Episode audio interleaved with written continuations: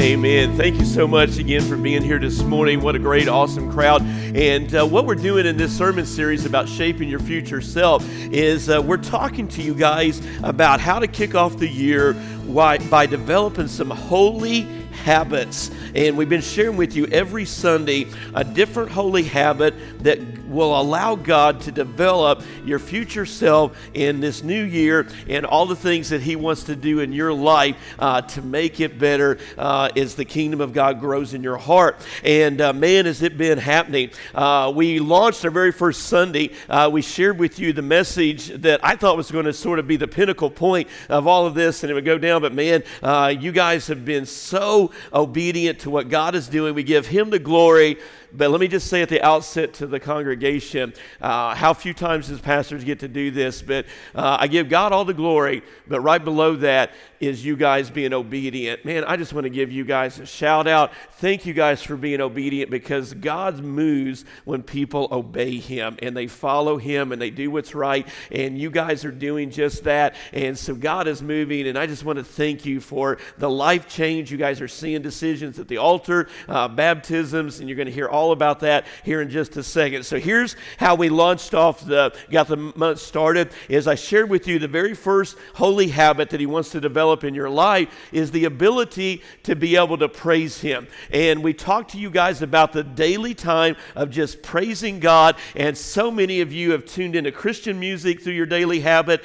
You've been spending time in the Word praising Him, and it's changing your attitudes, it's changing your perspective, and that was so good. I thought, how can it get any better? And then we hit into week 2, which was my favorite message in the sermon series, was about being able to develop and be able to set goals by faith. I challenged you on what God's Word has to say about setting goals by faith, moving into a more intentional and meaningful life, and trusting God to do what you're not capable of doing. And man, was that transformative. And then last week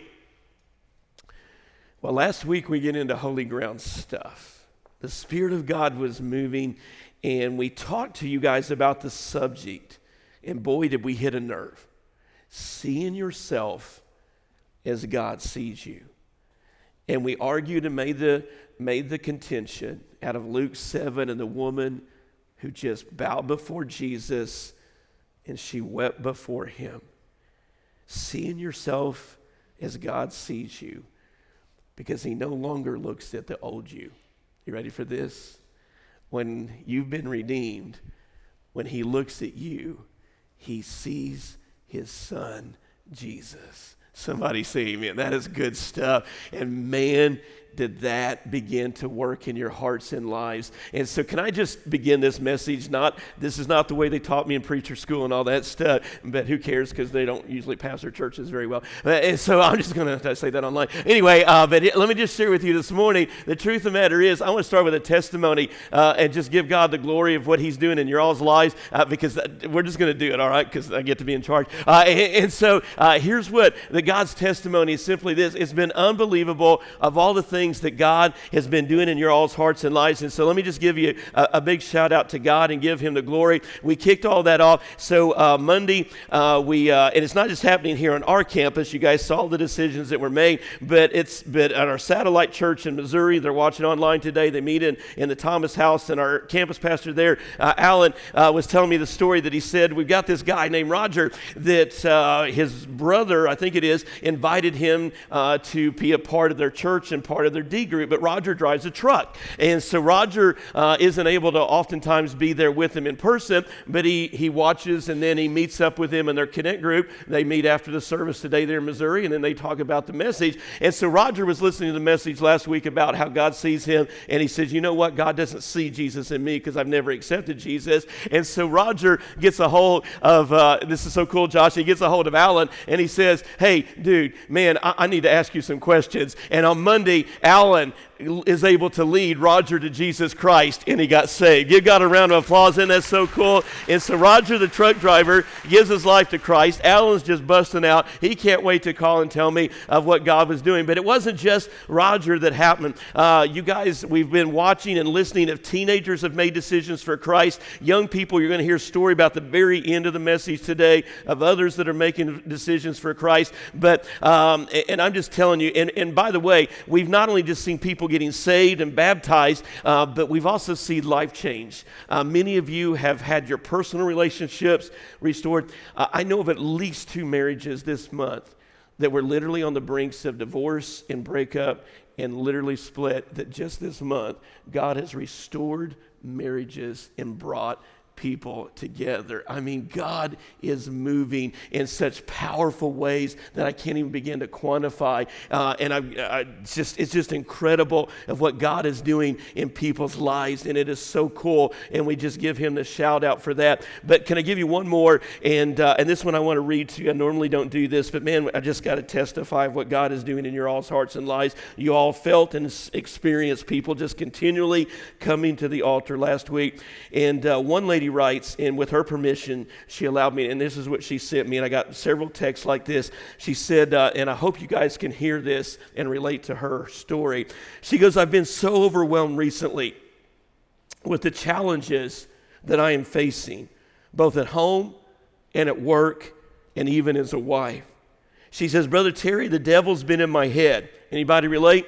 The devil just tried to mess with you. She said, the devil's been in my head. He has lied to me. He's told me not to show up. I mean, to show anyone my emotions or weakness. And this is so cool because I think the devil's so good at this. She said, so I was like, you know, I can't show anybody that I'm struggling because, you know, we're not supposed to let anybody know. But she said, after the message Sunday, I realized I am weak. I do struggle. I do have limitations. And you know what? It doesn't matter because I know that God has my future self. He will equip me for everything that I'm going to face, everything that I'm going to need. And all I've got to do is put my trust in Him. That is money. She said, it goes on to finish. And she says, I was created to be so much more than average. I have the ability to show His truth and to help others come to find Jesus just like I did. And so this morning, that's just a little flavor of what God has been doing this month to change in you all's lives, to help you have this future self that He wants to develop in your life. But let me give you one last anecdote thing that happened. And so it's just sort of funny. Anyway, I'll probably get in trouble, I'll tell you. So after service, by the time we got done with the second service, James, y'all wear me out. And by the way, just for the record, Miss Pat's already warned me, don't do that again last week. I love her. She appreciates that. But here's the thing. If y'all are going to let the Holy Spirit move in your all's lives and happen what happened in service, y'all got to get a younger preacher because I'm too old for this. But anyway, so I got done with the second service. I physically, honestly, could barely move and just was exhausted, just the whole thing going down. And so I literally just got out and sat in a chair, and people still just kept coming around, which is awesome. I love hanging out with y'all. And so people were coming around, and I had more than one say this. It's like 3 people, but one particular lady, I'll tell her story. She comes up to me, and I'm sitting in the chair, and I'm just trying to, breathe at this point. And so she comes up to me and she says, Pastor Terry, I just got to tell you this. I know you're tired. I know you're exhausted. But she said, she goes, I just got to tell you this story. She goes, and they got 3 kids. And she said, but I grew up in the Pentecostal church. And she said, and you need to know that, I saw the Holy Spirit a lot in the Pentecostal church. But then I got married. And she goes, and He drug me off to the Baptist church. And I just bust out laughing. And I heard other people say the same thing. She goes, but he drug me off to the Baptist church. I ain't seen the Holy Spirit in years. And then we're getting everybody to tune out. Let's watch it online. Anyway, and so she said, and so she finished out. She said, but I tell you what. She goes, I would have never dreamed. Pastor Terry, that the Holy Spirit would have been a Baptist church, but I found him last week. I found him today. And so I was just like, that is so cool. I don't know really what that means, but I think it's awesome. And so we're glad that the Holy Spirit is moving in your hearts and your lives, and we're so thankful that you're a part of us, whether you're Pentecostal or Baptist, we don't care.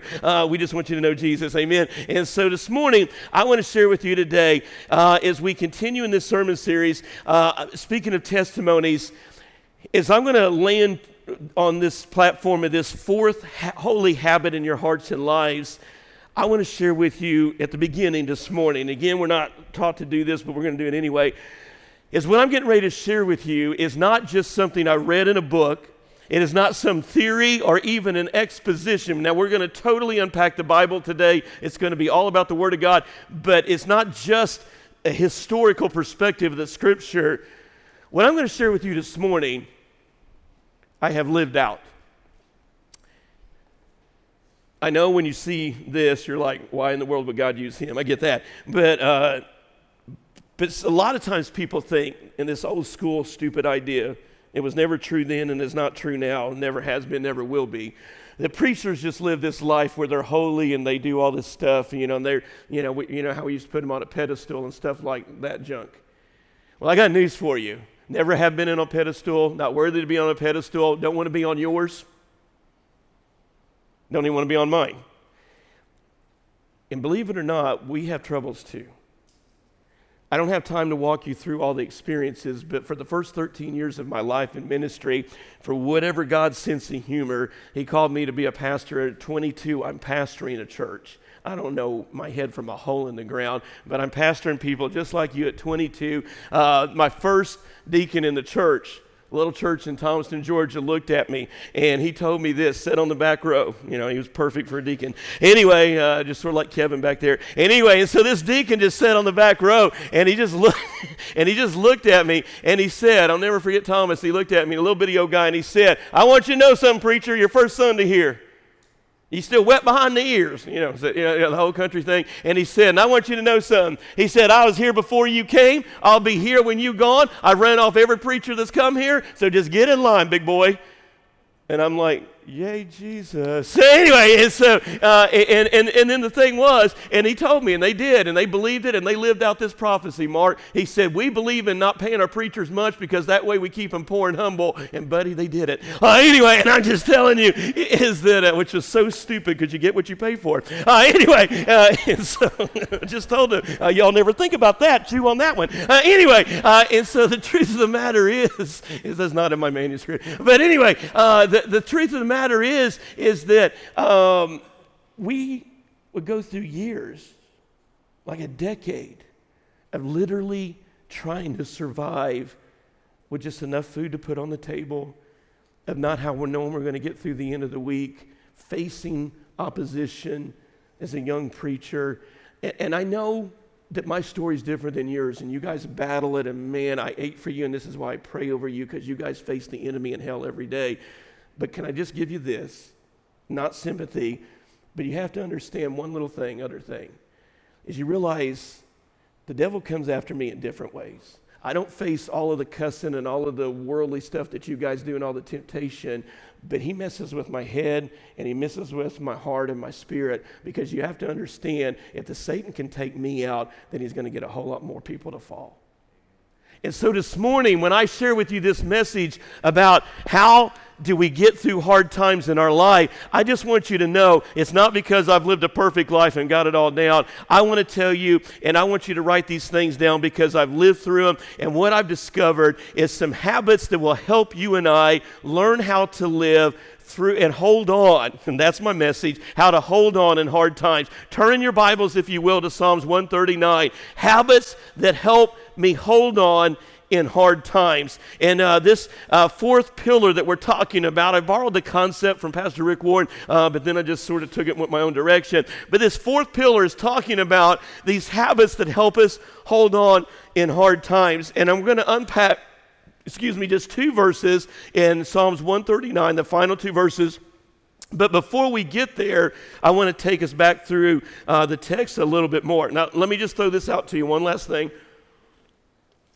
and then we'll get back into my regular preaching mode here, is that If you guys really want to have an exciting devotion life this week, go through the entire book of Psalms 139. I don't have time to preach on it, but I got news for you. This chapter is electric, and there's a whole sermon series coming down the pike, Jim, out of Psalms 139. It is just incredible. I'm going to give you a little taste of it this morning, but Psalms 139, and here's what scholars tell us about this text, and they're so right. The poem begins with the psalmist giving us hope, and he's writing saying that my hope rests entirely on the truth that God who knows me.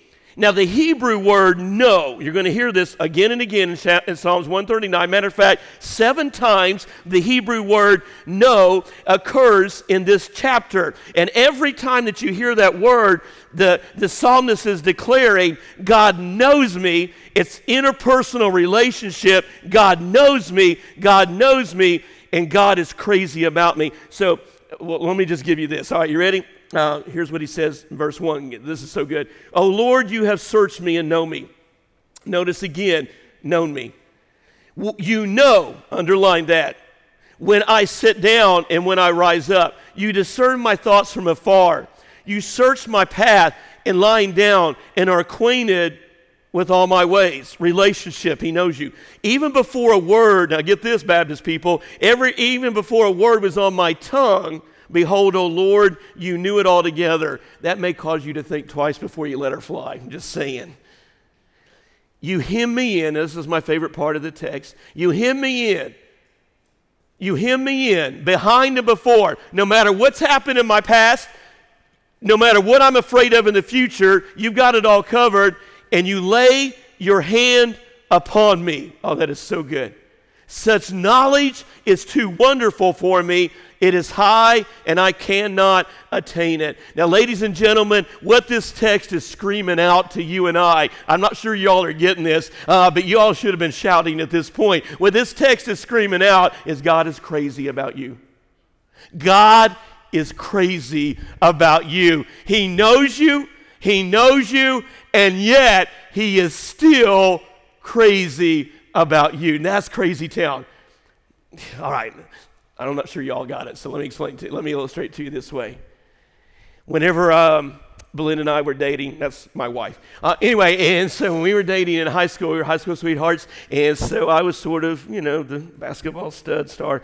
Anyway, and so I go to ask Belinda out for our very first date. And so I just walked up to her, you know, suave as I am, Brian. Hey. And actually I was like, you know, I was trying to get the words out. But anyway, and so I fumbled through and I just said, after the ball game tonight, after I score my, you know, 20, but after the ball game tonight is, and you knew it was serious. I looked at her and I said, hey. You want to go to Pizza Hut? Now, you laugh, all you younger folks, but listen, in our day, I'm talking when you went to Pizza Hut, now that was serious town. Can I get a witness? If you're older, I'm not talking about McDonald's and Burger King or Taco Bell, buddy. When you take a girl to Pizza Hut, you mean business. And so, because I was a big-time spender. And so we go to Pizza Hut, and you all have heard that part of the story. We go to Pizza Hut, and I knocked the table over, and we had ashtrays because, you know, we were all smoking. Anyway, and so the ashtray falls over the floor, break it, and then we get in the truck. Now, I had a ride, you know, that picked up the chicks. It was a 1977 Ford Courier. It was big enough for 1.5 persons. It was a tomato soup can on wheels. Went from 0 to 40 if you're going downhill. So I get in the truck, and because I'm cool, Mike, I go to make my move, you know, put my arm around her. Well, the stupid truck was so tiny, it had one seat. I, like, break my elbow on the window. I mean, just crack it open. I'm going, oh, and she's going, are you okay? You know, and she's, like, freaking out. And then I finally get my arm around her, and I get her hair caught on my watch. And so I just janked her head, like, you know, clean off. And because I was smooth. And And so in my mind, I'm thinking, is she going to go out with me again and all that? So, I ask her for the second date. But this is how I'm playing it in my head, Chris, because, that's what we do. That's cool, guys. And I'm thinking, yeah, she's going to say yeah because, this was her cheer. She watched me, be the star basketball player. So she would cheer and she would go. And this is how I played it in my head. She would go and cheer, Terry, if he can't make it, nobody can. Okay, anyway, it's not really what she did, and okay, dang it, I probably shouldn't have done that one. Anyway, but in my mind, that's what I heard, when I was on the basketball court, is her just cheering for me only. And so, but honestly, I just made all that up. I never really thought that. So I really did look at her, Jim, and I go, do you want to go out again? So I was like, dude, I'm bombing here. This is crashing. And she goes, sure. And I was like, wow. And so, Lucinda, I'm trying to figure out why. I know you're thinking the same thing. And so come to find out, Lucinda, she was crazy about me. And apparently all the cool studly stuff of being the basketball star and all those stuff, she wasn't impressed by that at all. What she was impressed is she just literally was infatuated with the fact, how does this guy live? I mean, how does this guy make it through the day? And I've got to know more. And I cracked her up. I made her laugh because I just fumbled my way through life, and she thought I was funny. And so she had to go out on a second date just to figure out how I breathe and walk. But here's the thing that come to find out. She was crazy about me as me. She was crazy about who I was as I was. And here's what I want you to get this morning. God is crazy about you as you are. With all of your stumbling and bumbling, of all of your sins and all of your stupid mistakes and all the dumb things that you all have done in this room this morning, and I don't care who you are, all of us have done the stupid things, and yet He's still crazy about us. Somebody say amen. That's crazy town. And so this text is screaming at us. God still loves us. No matter how screwed up we are, He still loves us, and He's pursuing us. And so He loves you as you are. Now, that's the kind of God that I want to get to know. Are you tracking with me this morning? Let's take it to the next level. And this is still, we've got to read the rest of the chapter here. Verse 13, for you were formed. This is what God is saying to the psalmist. In my inward parts, the psalmist is saying to God, you knitted me together in my mother's womb. I praise you, for I am fearfully and wonderfully made. Look at me this morning before I go on. To all of my Gen Zs, millennials here this morning that are struggling with identity, trying to figure out where your place is at in life and all the crazy stuff that's going on in this generation, look at me this morning. Listen to me, and I beg and I plead with you because we love you. Listen to me this morning. You don't have to figure out all of this stuff. Hear me this morning. You are made in the image of a living God. You don't have to freak out about what you're supposed to become, what your identity is, or anything else. Listen to me. He made you like you are. He created you. The God of the universe that put the stars in the heaven made you like you are. Pursue Him and know that your identity is in Him. Amen. I'm just telling you. And by the way, this is why we're pro-life, because we believe that He gave us all life. He gave us all life. And so He says, I celebrate your wonderful works, so my soul knows it very well. My frame was not hidden from you. When I was being made in secret, intricately woven in the depths of the earth, your eyes saw me, unformed substance, and in your book were written, every one of them, the days that were formed for me. God knew about your life before you ever were even born, and one yet there was none of them. How precious to me are your thoughts. Oh God, how vast is the sum of them. If I could count them, they were more than the sand. I awake and I'm still with you. I don't know how else to tell you this, but can I put it in Mississippi terms that y'all get it? God is crazy about you.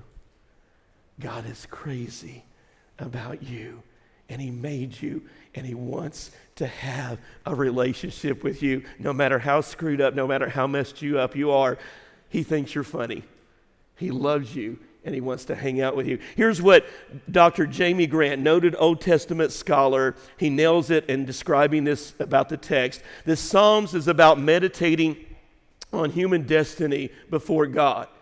It is intimately personal, as is the God to whom the psalm testifies. He goes on to argue, now this is good, and I don't have this in my notes, but I want you to write this down this morning as I was, wrote the sermon and got into Tanner and stuff, but this is so good. What he goes on to and makes the argument is that God is contending in Psalms 139 the difference between flight and fascination. You say, what is Dr. Gary, what is he arguing? And here's the point that he's making. You see, when times get hard, when the hard times come in your life and mine, the devil lies to us. It's what my sister wrote in what I began the sermon with today. And the devil lies to you, and he tells you that church people are bad. He tells you there's a bunch of hypocrites in the church, and there are, and it is true. But what he's not telling you is that God is authentic, and God loves you. And what matters is not how people act or what they do. What matters is that God is crazy about you. Now run to Him, worship Him, get your backside in church, and do and follow Him in relationship with Him, because He wants you to be fascinated with Him. Don't run. Don't fly away. Don't quit. Get fascinated with the God who created you. And here's the subject matter, and this is what the whole sermon is about. Write it down. Take a picture of it. It's what you're going to be discussing in small groups tonight.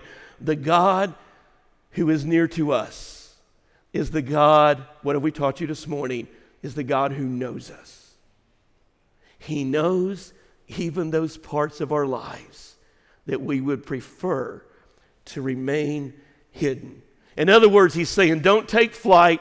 Don't run away from Him. Don't ignore Him. I need you to be fascinated with the fact that God is crazy about you. Have y'all got this down? Let me give you one last biblical example. You're not the first people that God's been crazy about. You're not the first ones that He's been crazy about. Would you like to hear a little biblical history this morning about God being crazy about His creation? People just like you. There was this dude who was, and I'm talking about screwed up people. I'm talking about people that have made mistakes that God is still crazy about. Let me give you the first one. There was this guy that was way back, like 6,000 years ago, and He meets him in a burning bush, and He says to this dude out in the desert, He says, I'm going to raise you up to be a leader, and you're going to lead an entire group of people out of Egyptian slavery, you're going to be the leader. You're going to go out and do this miracle, and what's going to happen is I'm going to use you. And the whole time, this dude Moses is arguing with God and saying, not me. You picked out the wrong God. I came to the desert. I'm hiding out because I killed a dude. I'm a murderer. You don't want me. I'm the wrong dude. You just got messed up here. And God says, no. You're going to be the guy that I'm going to raise up because I'm crazy about you. I'm going to part the Red Sea, and you're going to see my miracles in your heart and your life because I'm crazy about you, Moses. And then there was another guy by the name of David. And this guy had murdered. He had committed adultery, then killed the dude's wife that he slept with. I mean, we're kicking him out of the church. I have nothing to do with him. This guy is trouble. And God says to him, I'm going to raise you up to be the king of Israel, and from your tribe will become my very son. And David's like, no way. And so God says, I'm going to put you on the throne. And you know what happens in his life after that? For 2 years, the present king is hunting him down and doing his best to kill him. And David, for 2 years, Ernie, is hiding out in caves. God has promised him the throne. None of that's happening. And when he gets to his very lowest point and cries out, God, you said you would protect me. God, you said you would bless me. Now, where are you at in this? And God comes down into a cave, and he says, David, I am crazy about you. And he takes David from the cave and puts him on the throne because He's crazy about us. Now, ladies, we're not going to get left out of here. He's crazy about you all. Maybe more. Because there was a young girl about 2,000 years ago who winds up coming up pregnant. And everybody in town is doing what we still do. They're all talking about her. They're calling her all the names that we call a girl like that. Nobody in her family wants anything to do with her. put her aside. Some were even arguing, kill her. But God showed up, and he says to a teenage girl, 15 years old, who's pregnant, I'm crazy about you. I love you. And matter of fact, Mary, if you'll become fascinated with me and not run, no flight, fascination with me, what I'm fixing to do in your heart and your life is not only am I going to redeem your life, but you're going to give birth to the Son of the living God, and you will be remembered for all generations. You see, God was crazy about Mary, ladies, and he used her to be the glorious mother of the Son of God. Somebody say amen. So we have a rich biblical history of God loving and being crazy about people. So now, Pastor Terry, how do we translate this into a daily habit, into our life? And I'm so thankful that you asked that question, because here's how you practice this holy habit in your life and mine. This becomes your prayer. Psalms 139, search me, O God, and know my heart. Try me and know my thoughts, and see if there's any grievous way in me. And then I love this last phrase, and lead me in the way everlasting. And that's what God's been pouring into my life. I'm going to share with you in just a second that particular story as we wrap all of this up. So the psalmist desires, and he's enamored with the presence of God, knowing God. We've hit that, covered that for you guys this morning. So now what I want to share with you is next Sunday, I'm going to give you a lot more of the list. For you note takers, you're going to love it. Today, you're going to be ticked off. But today, I just got one note for you to write down. So you guys can do this. For those of you, well, never mind, I was going to say graduated from certain school. But anyway, so we've got one thing to write down today. Got one thing, and here's what I want you to write down. Here's how we put this holy habit into practice. I have to keep my life clean. I have to keep my life clean. You remember back in the day when you would pull up to a gas station, remember how they used to have it on certain stations? They would say something of this nature. It said, if you want to have, if you have a dirty engine, then your car is going to lose power by the expensive gas. Basically, a clean engine gives you more power. I think that's true in the Christian life as well, is that what God is teaching us in Psalms 139 is the reason that we have no spiritual power in our life is because our lives are dirty. We need a clear conscience, and we've got to learn to allow God to clean up the guilt in our hearts, in our lives. I love history. I love reading about people, both secular and biblical, church history, Christian history, all of that. That's just my thing. And I've read probably over 50 books, and here's the thing that I found in all of study and history. None of the people that I've read that God used lived perfect, exemplary lives. Matter of fact, here's what I found. Every single one of them would go through a phase in their life of refinement before God gave them that special assignment that would make them noteworthy. I don't have this in my notes, but I want you to write this down, and especially if you're younger in the room, but everybody in this here needs to hear that again. There's always, write this down, there's always refinement before a new assignment.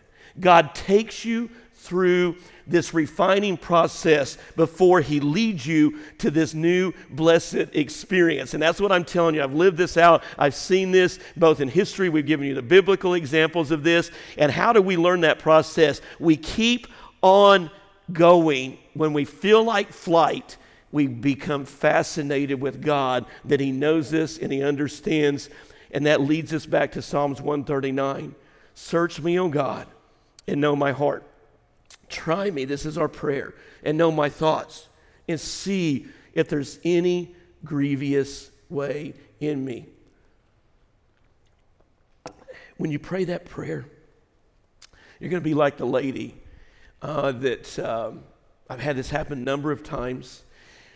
A lady will come up to me and she says, you know, I'm so thankful that I got married, but she said, I had no idea that when I walked down the aisle that day, in my nice white dress, what kind of pain that I was bringing into this new relationship. Now get this. She had a great story, and this is so illustrative of this principle. She said, the problem was, I've been married before, and she said, well, I put on the white dress, and ready for a nice, fresh start in this new relationship.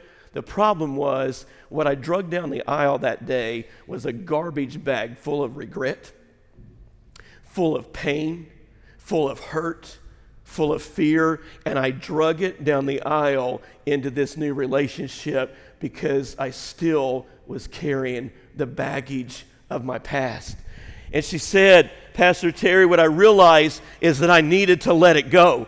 And so that I want to talk to you this morning, because I think that's a perfect illustration of how that we mess up our lives. And I want to teach you guys this morning how that we clean up our lives, how to keep our lives clean. And that is, we've got to learn to dump the regret. We've got to learn to dump the shame. We've got to let go of the fear that is keeping us from experiencing God's presence. And you want to know how to do that? There's one word I want you to write down this morning. One word: confession.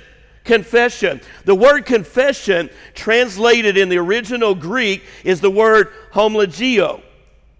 And what that means, and this is so cool, what that means is, when I confess, the translation, it simply means that I agree with God.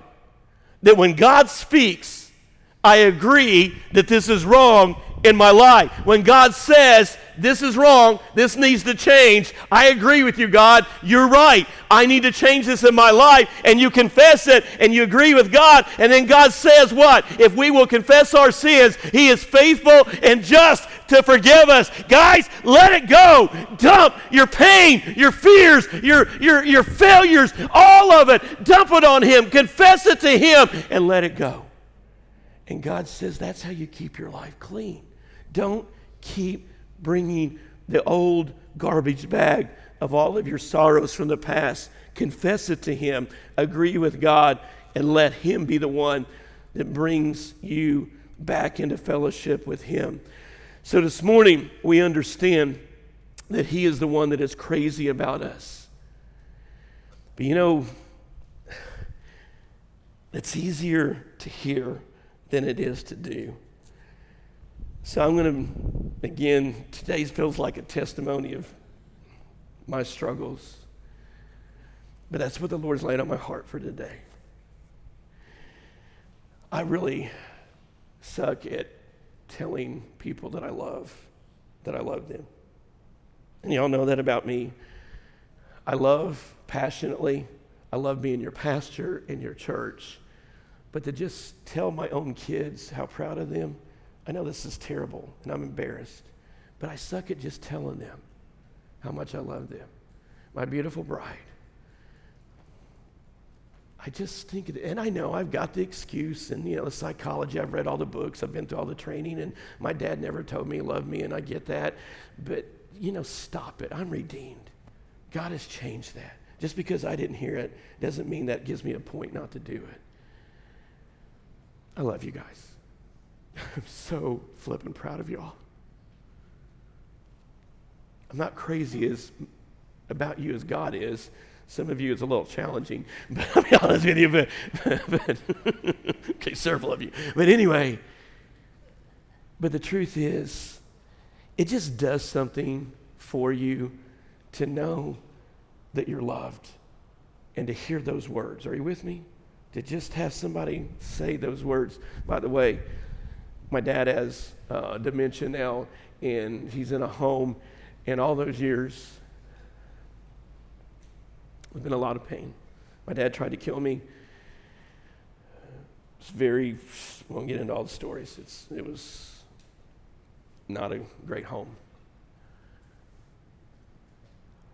But I drive to Illinois every month to take care of the dad that abused me and to do the right thing. And you know what's happened in his dementia years? Is James, for some of the first time ever, my dad just knows who I am. That's basically all he has. His mind is pretty well gone. But he'll look at me and he'll go, thank you for coming. I love you. And I'm proud of you. I think God just gave me that. And I'm 58 years old, have all the stuff that I have in my life, and I still needed to hear that. You call me whatever you want to call me. But I just needed to hear that. And what God is trying to say to you all today is, I'm crazy about you. I'm crazy about you. I'm proud of you. And I love you. And what he is saying to us today is run and be fascinated to come clean with God and just say, God, that's what I want in my life. Search me, oh God, and I want to keep my relationship with you clean. And so what God has been speaking into my life is these verses. And so this is what I'm praying in my life, and here's how I got to these verses. And so I'm just going to leave them with you this morning. The holy habit of really, truly being able to understand this process of how to hold on in hard times. I go to a conference in December, and Rob Gallaty, national speaker, he's talking to us for about us, and so the room is packed. It's at the Marriott Hotel Convention Center. I'm sitting in the back, and I'm not going to lie, I was honestly a little bit arrogant. I'm sitting in the back, and Rob's just, we've been practicing discipleship and doing that here, so I'm not lying. I'm just sitting in the back, and I'm like, go get him, buddy. And we got a bunch of guys that are just, not doing what they ought to be doing. Buddy, I'm just turning it loose on him, Robbie. Hit him, man. Hit him hard. And so, I'm just sitting there like, get him, man. I'm already on board with this, because I'm somehow better than you guys. And so I'm just sitting there back waiting for him to just tell them what for. Y'all ever went to church like that? Y'all don't look at me because I know good and well. Like, I hope my husband gets that. Anyway, and so I'm just sitting there back like you all, and I'm thinking, go get him, Robbie. And guess what? God's got a sense of humor. God can just rip your heart out sometimes. And so while I'm like, go get him, and he's preaching, and he's nailing it, and he's like, yeah. And all of a sudden, he starts preaching about the fact that you need to get alone with God. And the reason that your churches are dead and dying is because you ain't got no power. There's no anointing on your life and your ministry. And I'm going, yeah, they need to hear that. And the Holy Spirit's going, no, you need to hear that. Shut up. And I'm like, yeah, but I'm, I'm better than them. And he goes, no, you're not. And so the Holy Spirit just starts wearing me out. And he says, well, your church is doing all this stuff. What you're missing is I need you to go to the next level. And how you go to the next level? And Rob Gallaty says, with all the revival that's happening at our church at Long Hollow, he says, you want to know where it's coming from? Because God has told me to get alone with him. And so what God laid on my heart at the conference is he said, quit worrying about all the other preachers and get alone with me. I want you to take 15 minutes, just start out slow, and take 15 minutes a week and just do nothing but get out in the quiet and with just your Bible and some Christian music, and don't pray and ask me for anything. You just sit there in silence until I speak to you. And I know I'm stupid. Are y'all ever stupid? And I look at him, and I said, well, this is Christmas for Pete's sake. We've got 47 things going on. I don't have time to have an extra, 10 minutes to just do all that. So I put it off till January because I'm an idiot. And so in January, I'm studying for this sermon series, and God starts wearing my heart out and my life out. And he says, what I need you to do is to hear from me. And so I said, fine. And so I started with 10 minutes a week. And all of a sudden now, I'm spending 30 minutes a week, sometimes 2 days a week with 30 minutes, and I don't have anything but my Bible, some Christian music, and I don't pray and ask him for anything, Granny, and I just sit there until God speaks. And you know what God has told me? Basically just two things. So I thought it was pretty cool. And the first one is blown my mind. You know what he said to me? He said, I need you to quit praying over some people. And I'm like, what? And I really said this out loud, man. As I said, God, that's biblical. You're wrong. Have you ever been stupid? And I told God, that's not biblical. We're supposed to pray for people. And then God reassured me very abruptly. I wrote the book. I know what's in it. So he said, here's the problem, though. You're praying over some people, not everybody, but you're praying over some people wrong. And I go, what are you talking about? They need to do this. They need to do that. He goes, that's exactly the problem. He said, you're wasting time, but I need you to be leading this church. I need you to be focused on hiring new people, doing all the things that I need you to do at this church. But he said, you're spending your time praying for certain people to change. And the real problem with them is that they're really not necessarily doing anything wrong. But the problem is you want them to be different than what your personality is. And what I need you to do is quit trying to make them what you think they should be, and let me take care of them. Ouch. And so God said, quit praying change into their life that you want and allow me to do what I'm going to do, and you focus on the other stuff I have for you to do. That was a tough lesson. But you know what the other thing that he's done for me? Is he's just told me for 30 minutes that he loves me. And that when you've got to preach Miss Ann's funeral, I'm going to help you do it. When you've got a marriage that's about to break up and you've got to do counseling, I'm going to help you do it. When people are dying and going to hell, I'm going to get you up with all of your frailties and weakness, and I'm going to raise you up to preach. And you're going to see me move in the month of January like you've never seen me to move. And I'm going to do it through you, because Terry Pierce, despite what anybody else says about you, I'm crazy about you. That's it. So Jim, this is the verse that God has given me in my time with him. Psalms 139, 5 and 6. You hem me in, behind and before, and you lay your hand upon me. Such knowledge is too wonderful me. It is high, and I cannot attain it. Ladies and gentlemen, God is crazy about you, and he wants you to be fascinated with him. Will you stand with me this morning? Every head bowed and every eye closed. I want you to know this morning, as we sing and are we prepared for the invitation, and we're just going to have music today. If you're here today and you've never accepted Jesus Christ as your Savior, I want to invite you to come even now and know the God who sent his Son from glory. When you couldn't go to glory, he sent his Son for you. And today you can have that personal relationship with him this morning, just like Roger, just like Krista that got baptized last Sunday, and just like Hudson that got saved on Friday. You're going to hear all those stories in just a second. But this morning, while we want to invite you to come, our counselors will meet with you. They'll pray with you. You come on even as we're just playing and I'm talking. I want to do the invitation a little different this morning. I know it's not the way we normally do it, but it's okay. With your head bowed, I'm going to read a prayer. Never normally do this, but I'm going to read a prayer, and I want you to pray this prayer, and I want you to pray this prayer. Repeat after me this prayer. I want to talk to my church. I love you guys. With every head bowed, will you pray this with me, church? Jesus, I want you to be the manager of my life. I want you to say it to God. Jesus, I want you to be the manager of my life. I want to surrender every area of my life to you. I surrender my finances. I surrender my future. I surrender my health. I surrender my body. I surrender my relationships. I surrender my dreams. I even surrender my sex life. I surrender every part of me to you. I want you to call the shots in these hard times that I'm walking through. I want to develop the habits that help me hold on in hard times.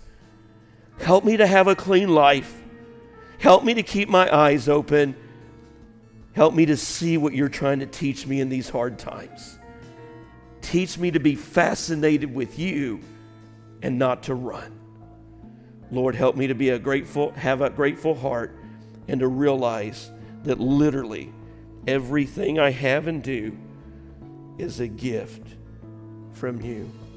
Now, would you look at me this morning?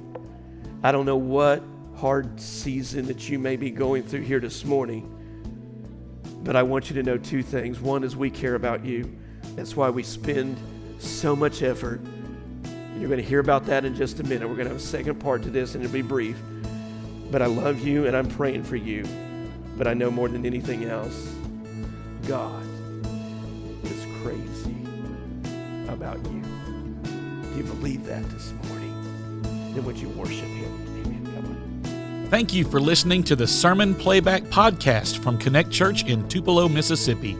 Connect Church has two worship services on Sunday mornings at 9 a.m. and 10:30. We sincerely hope you'll visit. For more information and details, or if you have any questions you'd like answered, please visit our website at www.triconnect.church. Again, that's www.triconnect.church.